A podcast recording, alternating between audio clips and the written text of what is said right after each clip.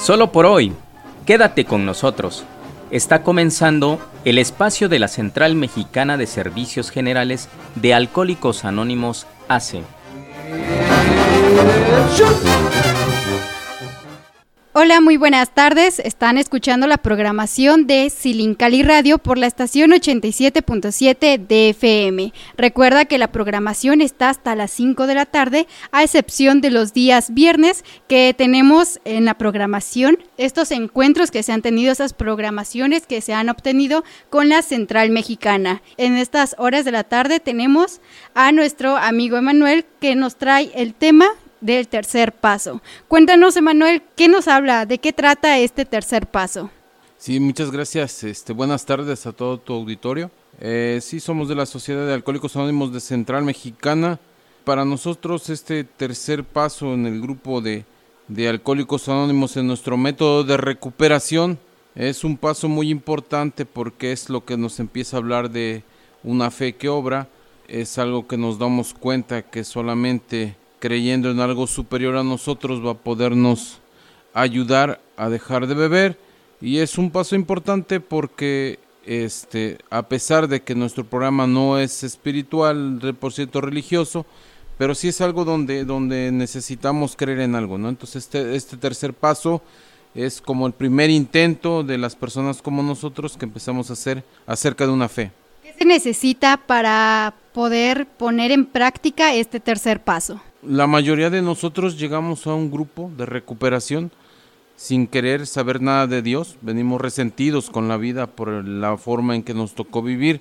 Entonces, lo primero que nos dicen es que tengamos buena voluntad. Este, la buena voluntad hace que se abra una puerta, dice que está casi cerrada con candado, pero que esa buena voluntad hace que nosotros empecemos a ver la, de la perspectiva de la fe de otra manera, porque eh, si no, si nos negamos y seguimos con esos resentimientos, Dios no va a poder allanar nuestro corazón, a, pesar de que Él quiera entrar, nosotros se lo vamos a impedir. ¿Cómo es que nosotros podemos poner nuestra voluntad? ¿Cómo es que nosotros podemos poner nuestra voluntad y vida al cuidado de un poder superior? Y vida al cuidado de un poder superior. Nosotros cuando llegamos a un programa como los de Alcohólicos Anónimos, nos dicen que en el momento que nosotros entramos en un grupo, eh, que empezamos a asistir a un grupo, eh, ponemos nuestras vidas al cuidado de un poder superior.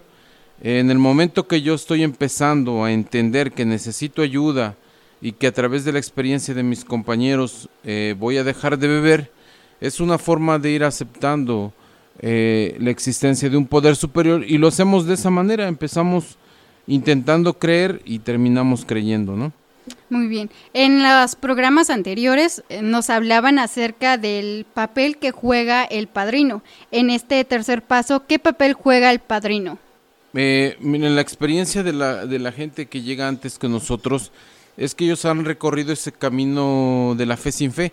Este, muchos han querido o han pensado que creen en Dios, pero lo tienen fuera de sí, ¿no? Entonces, ellos han caminado antes que nosotros y la experiencia de esto que nosotros le decimos padrino este nos, nos ayuda a ahorrarnos ciertos golpes, nos ayuda a ahorrarnos ciertos errores o probablemente a entenderle un poquito más rápido que necesitamos ver la vida pues de otra manera. Entonces el padrino juega un, papel importante porque es como el que es como la conciencia que llevamos acá adentro, ¿no? Entonces, una persona que recién llega al, al grupo, ¿qué es lo que puede hacer esa persona que por sí solo, por sí sola. Cuando entendemos que solos nunca pudimos, con, en el aspecto del alcoholismo, ¿eh? siempre nos enfocamos nosotros con respecto al, alcoholismo, no nos futurizamos y sabemos que eh, la confianza en sí mismo, de hecho, es un verdadero riesgo para nosotros. Cuando empezamos a pensar, no, ya tengo dos, tres, cuatro años, ya no voy a tomar, o ya no se me va a antojar. Eh, nosotros para eso, la confianza sobre el alcohol no sirve. Entonces, este, eh, al llegar al, programa, eh, entendemos que, que, el nuevo no es tan fácil de entender esta, esta parte de Dios porque viene resentido, viene dolido porque no le cumplió las cosas. Entonces, poco a poco, con calma, él a través de las experiencias va, va, se va infiltrando esta, esta clase de fe diferente porque no nos dicen de qué manera debemos de creer, no nos dicen a qué Dios debemos de adorar, simplemente es un Dios para nos, como nosotros lo concebimos, ¿no? Cada quien en diferentes perspectivas. Sí, de diferentes perspectivas, de diferente forma, de, dependiendo la necesidad que uno tenga, es la forma en cómo lo empieza a concebir. Eh, ¿Qué es lo que se puede hacer para poder evitar los disturbios emocionales o mentales de indecisión? Nosotros somos enfermos emocionales. La mayoría de nosotros vivimos por esos, por esos este, emociones malsanas. Eh, somos intolerantes a la frustración, no nos gusta que nos digan que no, si nos, si nos dicen no, eh, nos enojamos, nos resentimos con esas personas. Entonces muchas veces eso hace tambalear. Cuando el alcohólico no está bien cimentado, eh, tambalea y empieza a pensar, ¿y por qué estoy dejando de tomar? De todos modos ni me lo agradecen, de todos modos mi familia sigue pensando que soy el mismo, o luego empiezan a decirnos, ¿para qué te vas tanto? Si de todas maneras, pues no estás en la casa, tomabas y no estás en la casa, hoy no tomas y de todo. Entonces empieza a ver ese juego de emociones donde la mayoría que no tiene un pensamiento alcohólico dice, pues no pasa nada, me están criticando y ya. No, y alguien que, que, es como nosotros, lo primero que empieza a generar es, pues si ustedes no valoran, pues yo tomo, ¿no? Entonces es una forma en donde nosotros no debemos de, de desequilibrarnos y entender que el enfermo, el que padece esta situación soy yo, entonces es donde nosotros no nos confiamos, pues, ¿no? Claro, y acerca de esto de lo que nos comentas también, en, en, el siguiente programa vamos a hablar porque también es parte de lo que nos trae el cuarto paso, acerca de no reconocer los propios errores. Entonces, ¿por qué la filosofía basada en la vanagloria de la propia rectitud no da resultados? En, en el paso anterior nos hablábamos de que nosotros nos sentíamos Dios de nuestro propio universo. Este, hay gente preparada dentro del grupo y hay gente que tiene una profesión, hay gente que tiene un oficio, pero que son muy inteligentes, son buenos para hacer las cosas, son buenos para generar su propia, eh, sus propios recursos económicos. Hay otros que hoy empiezan a llegar gente más preparada que antes, probablemente los tiempos están cambiando, y muchas veces anteponen ese prejuicio o el ego de sentirse inteligentes, de sentirse capaces, unos porque son profesionales y otros porque son capaces de salir a pesar de no tener una profesión entonces este, empiezan a creer que no necesitan de los demás, que no necesitan ayuda, es más, ya dejaron de beber, es más, ya están trabajando, es más, ya recobraron a su familia, empiezan a tener dinero. Entonces, eh, la vanagloria para nosotros es algo que, que también nos embriaga, ¿no? Y empezamos a entender que nosotros podemos solos, que no necesito venir a una junta, que no necesito ayudar a otra persona así como a mí me ayudaron. Entonces, nosotros debemos de anteponer esa, esa vanagloria a, la humildad de, saber que algún día yo también necesité ayuda y que estuvo otro dispuesto a hacerlo, ¿no? Ayudarme. Claro, y hay momentos en los que pensamos, eh, ya estoy recuperado y ahora sí ya, no necesito de nadie más. E incluso este, no nos llegamos a poner en los zapatos de la otra persona, de nuestro compañero. Nosotros estuvimos en esa situación. Sí, así es, sí, este, muchos... Eh, se les facilita eh, recuperar ciertas cosas que a otros, algunos bebieron más, dañaron más, entonces luego los resultados son, fueron un poquito peores y algunos con poco tiempo en el grupo empiezan a recobrar todo eso y, este y como que empieza a haber un cierto recelo, ¿no? Pero eh, entendemos que esto lo que a nosotros nos nos interesa más es nuestra recuperación personal. Ya con respecto a nuestras actividades personales, eh, sabemos que es un poquito más fácil, ¿no? Claro. ¿Por qué es que nos afectan las dependencias en nuestra vida cotidiana?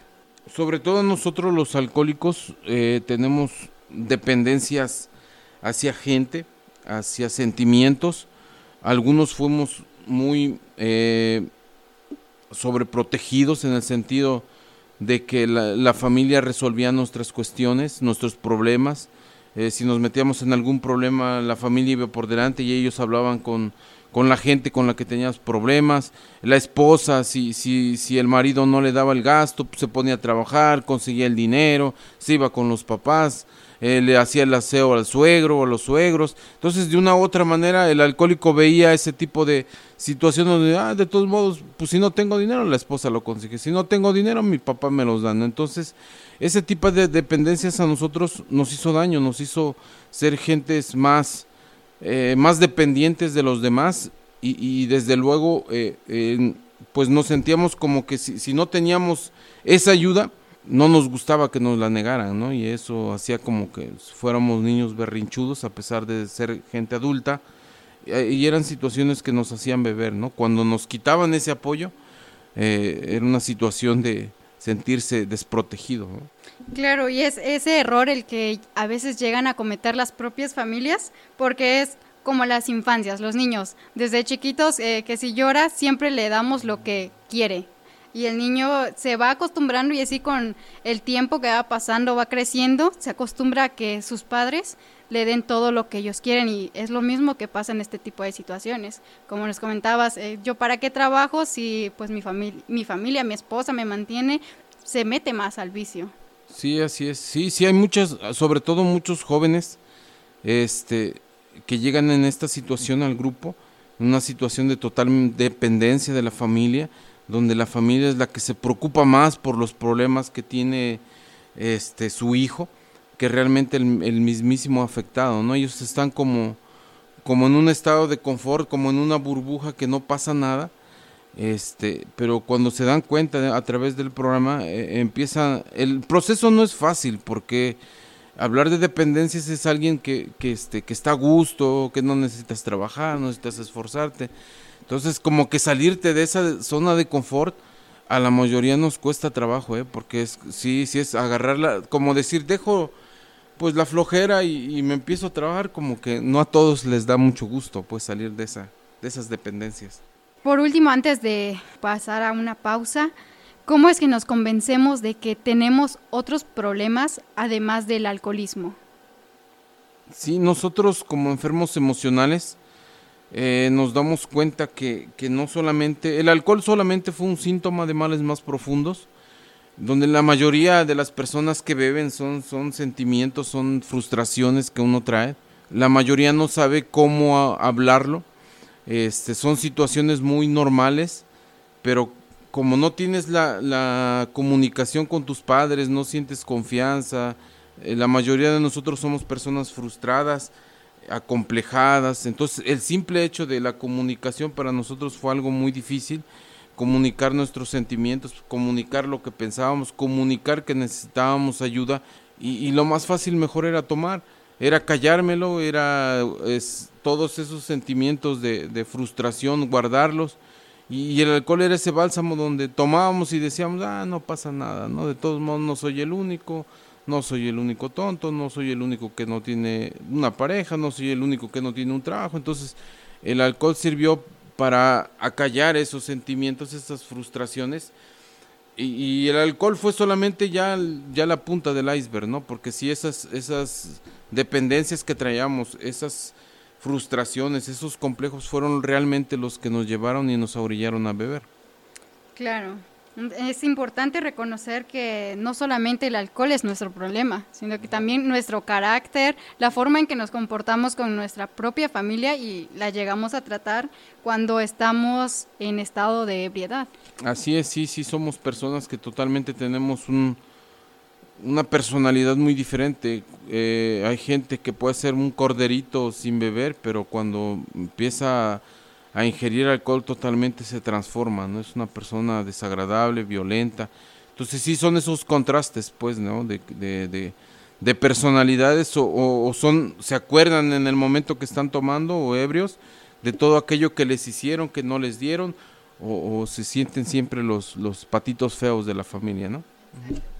Bien, muchas gracias eh, Manuel, por tus respuestas, ya que son de gran ayuda para toda nuestra audiencia que nos está escuchando, porque hemos obtenido respuestas, comentarios acerca de estos programas que se han estado realizando junto con la Central Mexicana y sí han tenido avances. Regresamos después de una pausa, quédense a escuchar la programación por el 87.7 DFM.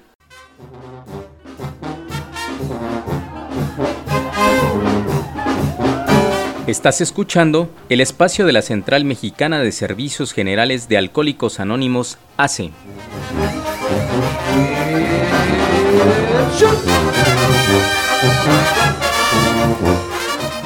Nos da mucho gusto que sigas con nosotros. Estás escuchando el espacio de la Central Mexicana AC, por la señal 87.7 de FM.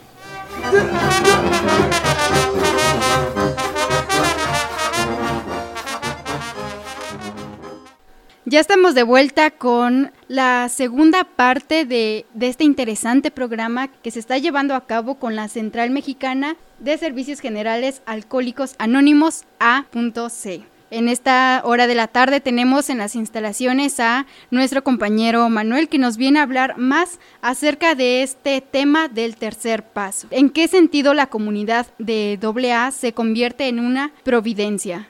A la mayoría de nosotros eh, cuando llegamos a un grupo de alcohólicos anónimos, le repito, no queremos saber de una de un Dios, cualquiera que sea, este, la deidad, pero sí, sí sentimos a un grupo como ese puerto seguro, como algo donde nos brinda seguridad, donde sabemos que hay gente, al igual que, que yo llegué con esa necesidad de dejar de beber, y ellos lo están haciendo, entonces se vuelve como un oasis en medio de un desierto para nosotros, los enfermos alcohólicos, el, grupo, ¿no? Por eso para nosotros es una, una providencia. Es el primer intento para nosotros empezar a tener fe en algo superior a nosotros, ¿no? El grupo significa eso, como, como un oasis, este, como un salvavidas hacia un náufrago. Empezamos a ver eso como, como parte de que nos brinda seguridad, ¿no? Un grupo nos brinda seguridad. ¿Qué es lo que implica tener la buena voluntad? Somos gente que los alcohólicos muy, muy difíciles, pero es, es, muy curioso porque la mayoría de nosotros nos dicen, nunca obedeciste a tus papás, nunca obedeciste a tu mamá, nunca obedeciste a una institución y le haces caso a gente que ni siquiera convivías con él, ¿no? Gente que ni siquiera es de tu familia. Porque empezamos a hacer cosas que no hacíamos. Eh, empezamos a ser gente que nos empezamos a restablecer en nuestra familia, en los trabajos, algo que no hacíamos, no ser productivos, eh, ser diferente a como éramos antes. Entonces, este, mucha gente se pregunta qué cosas nos dan, qué nos dicen, por qué ese cambio, ¿no? ¿Por qué si éramos gente muy necia, eh, muy anarquista, muy este, que te ponía siempre en contra de todo y hoy se empieza a cambiar de forma de ser, ¿no? Entonces, eh, pero también entendemos que nosotros, para nosotros, el dejar de beber es debido a muerte, ¿no? Así de sencillo, nos lo hacen saber. Y cuando uno lo entiende, miren que es muy difícil, muy difícil porque si yo hubiese entendido esto cuando yo tenía 18, 17 años, me hubiera, se hubiera facilitado de diferente manera, ¿no? Pero a esa edad yo no entendía que tenía un problema que se llamaba alcoholismo. Yo no entendía y lo defendía y me gustaba y no, no, no me interesaba si mi vida estaba en riesgo, si, si mi familia sufría. Por en ningún momento a mí se me pasó por la cabeza pensar que yo tenía un problema, ¿no? Y eso, y eso es lo difícil de entender. Hazle entender a alguien que, este, que tiene un problema cuando para él es todo felicidad, ¿no? En ese momento. Claro, porque a quién le gustaría que le arrebataran algo que, digamos que en este sentido le gusta, ¿no? Le encanta hacer. Es como a los jóvenes, si les quitan los permisos. El celular. El celular en estos días. Entonces es...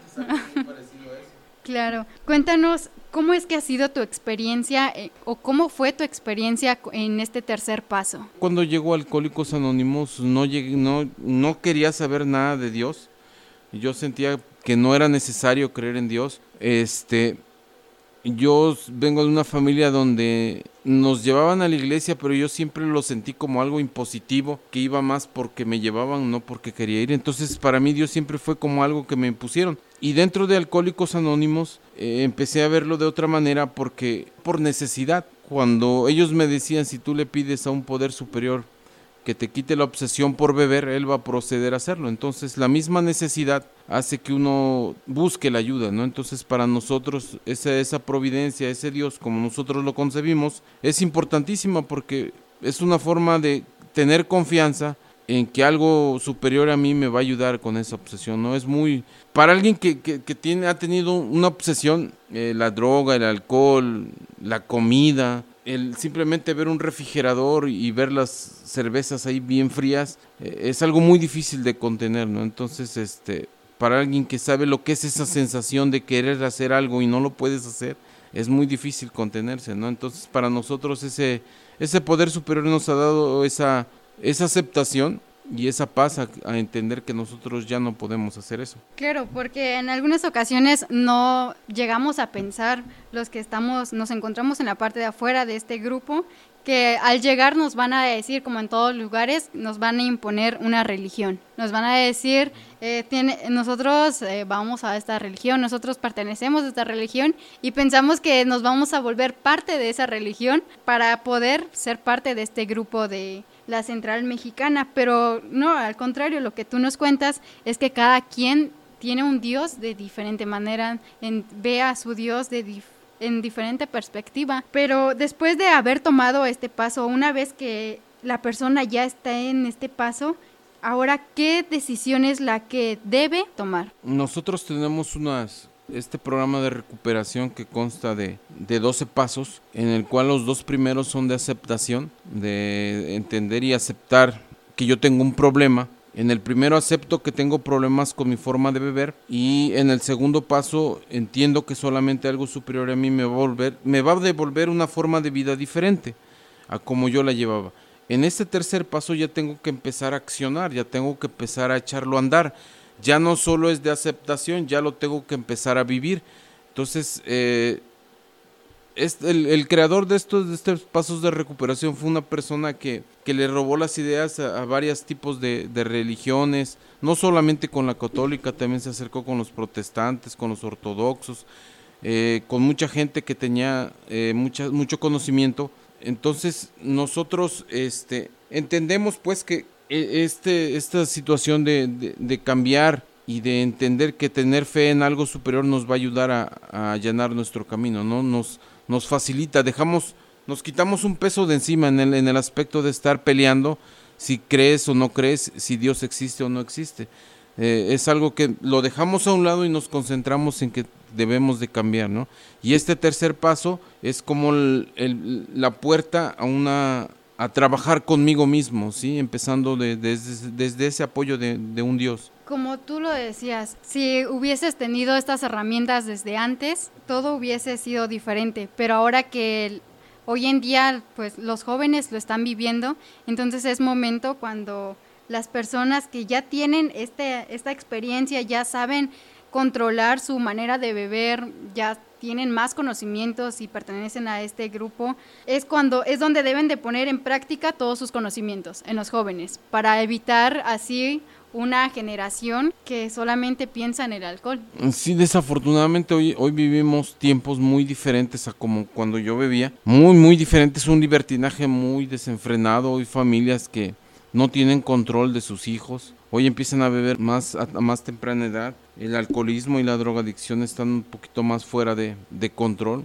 Hoy ya no, ya no llegan gente de 30, de 40, hoy empiezan a llegar ya gente menores de 20 años, menores de edad. Entonces el alcoholismo y la drogadicción y, el, y la vida en sociedad que hoy tenemos de trabajo, trabajo, trabajo, más trabajo y, poco tiempo con la familia, ha sido tierra fértil para las adicciones. Entonces, este, no es sencillo porque la vida, hace un rato lo decías, imagínate que que la felicidad que tú tienes de estar con tus amigos, beber, de eh, convivencia, beber, más, más todo lo que quieras y beber y beber, pues para un joven es muy difícil decirle, oye, es algo que te va a llevar al fracaso, ¿no? Puedes hasta morirte. Y, lo primero que, pues, ¿cómo voy a hacer, va a ser algo malo? Pues si no ves cómo estoy disfrutando. Entonces es muy difícil, pero pues tenemos que hacerlo. Nosotros, lo decías hace un rato, nosotros que hemos atravesado también esa etapa de juventud, entendemos que no todos van a morir de, de siendo un alcohólico crónico. Algunos están falleciendo por accidentes, algunos por sobredosis, eh, por situaciones puntuales de la drogadicción. Entonces es muy importante tener informada a nuestra juventud de las, de las consecuencias del alcoholismo y la drogadicción, ¿no?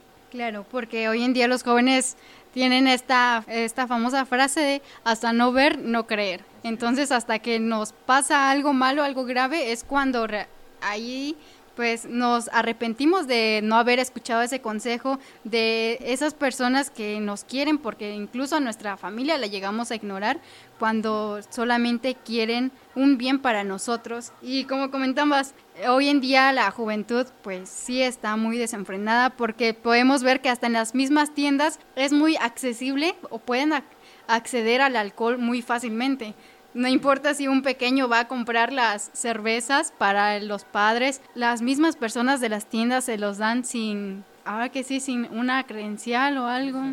Claro.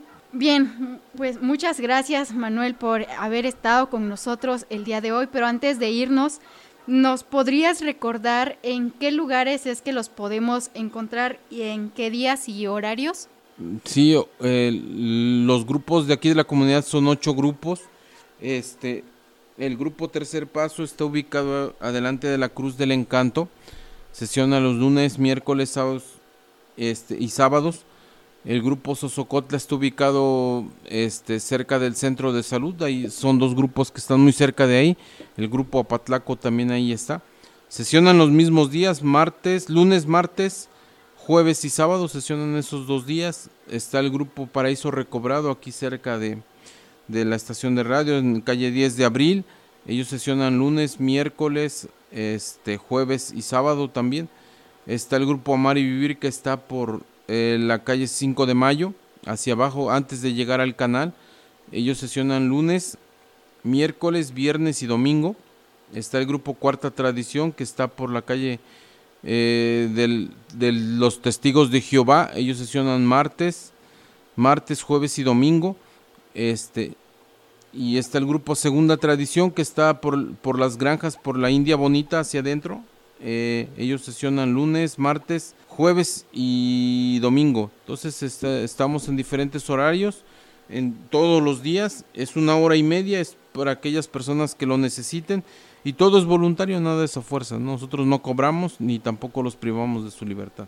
Muchas gracias por la invitación. Esto sería todo en este programa del día de hoy. Ya saben, querida audiencia, si quieren mayor información acerca de los grupos, en qué lugares se encuentran exactamente, si quieren mayor información acerca de estos temas, de estos 12 pasos, con mucho gusto nos pueden mandar un mensaje, ya sea por el Facebook de Xilincali Sonora o también al número que está publicado en esta red social. E incluso si quieren platicar con los compañeros de la Central Mexicana, también lo pueden hacer acercándose a estos grupos en donde, como nos menciona nuestro amigo Manuel, no tiene ningún costo y que con mucha tranquilidad tú puedas acercarte y pedir la información que tú necesitas y poderla difundir con tu familia. Eso es todo y nos quedamos a escuchar la programación por el 87.7 de FM.